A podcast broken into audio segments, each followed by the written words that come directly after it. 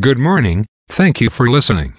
I will bring you up to date on various stocks, bond, currency and commodity price changes and give highlights of today's news.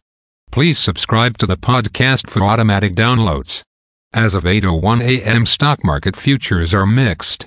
Standard & Poor's Toronto Stock Exchange Index futures are down 1.8 points to 1273.7.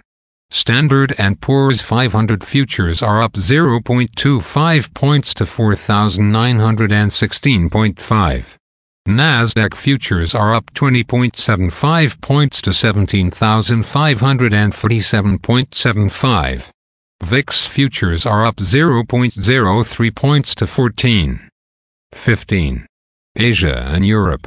The Nikkei 225 in Japan was up 298.93 points to 36,026.94. The China CSI 300 was down 29.86 points to 3,303.96. The DAX in Germany is down 93.66 points to 16,867.73.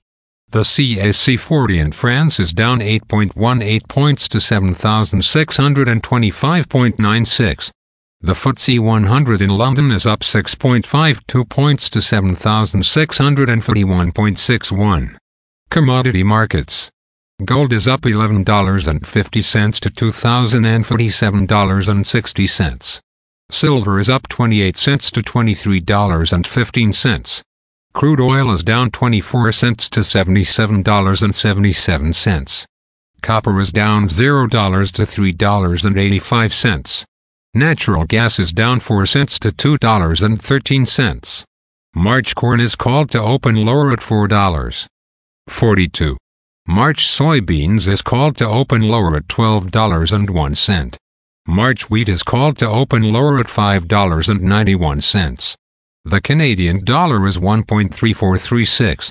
The Canadian 2-year bond yield is 4.09. The Canadian 10-year bond yield is 3.53. The United States 2-year bond yield is 4.33. The United States 10-year bond yield is 4.1.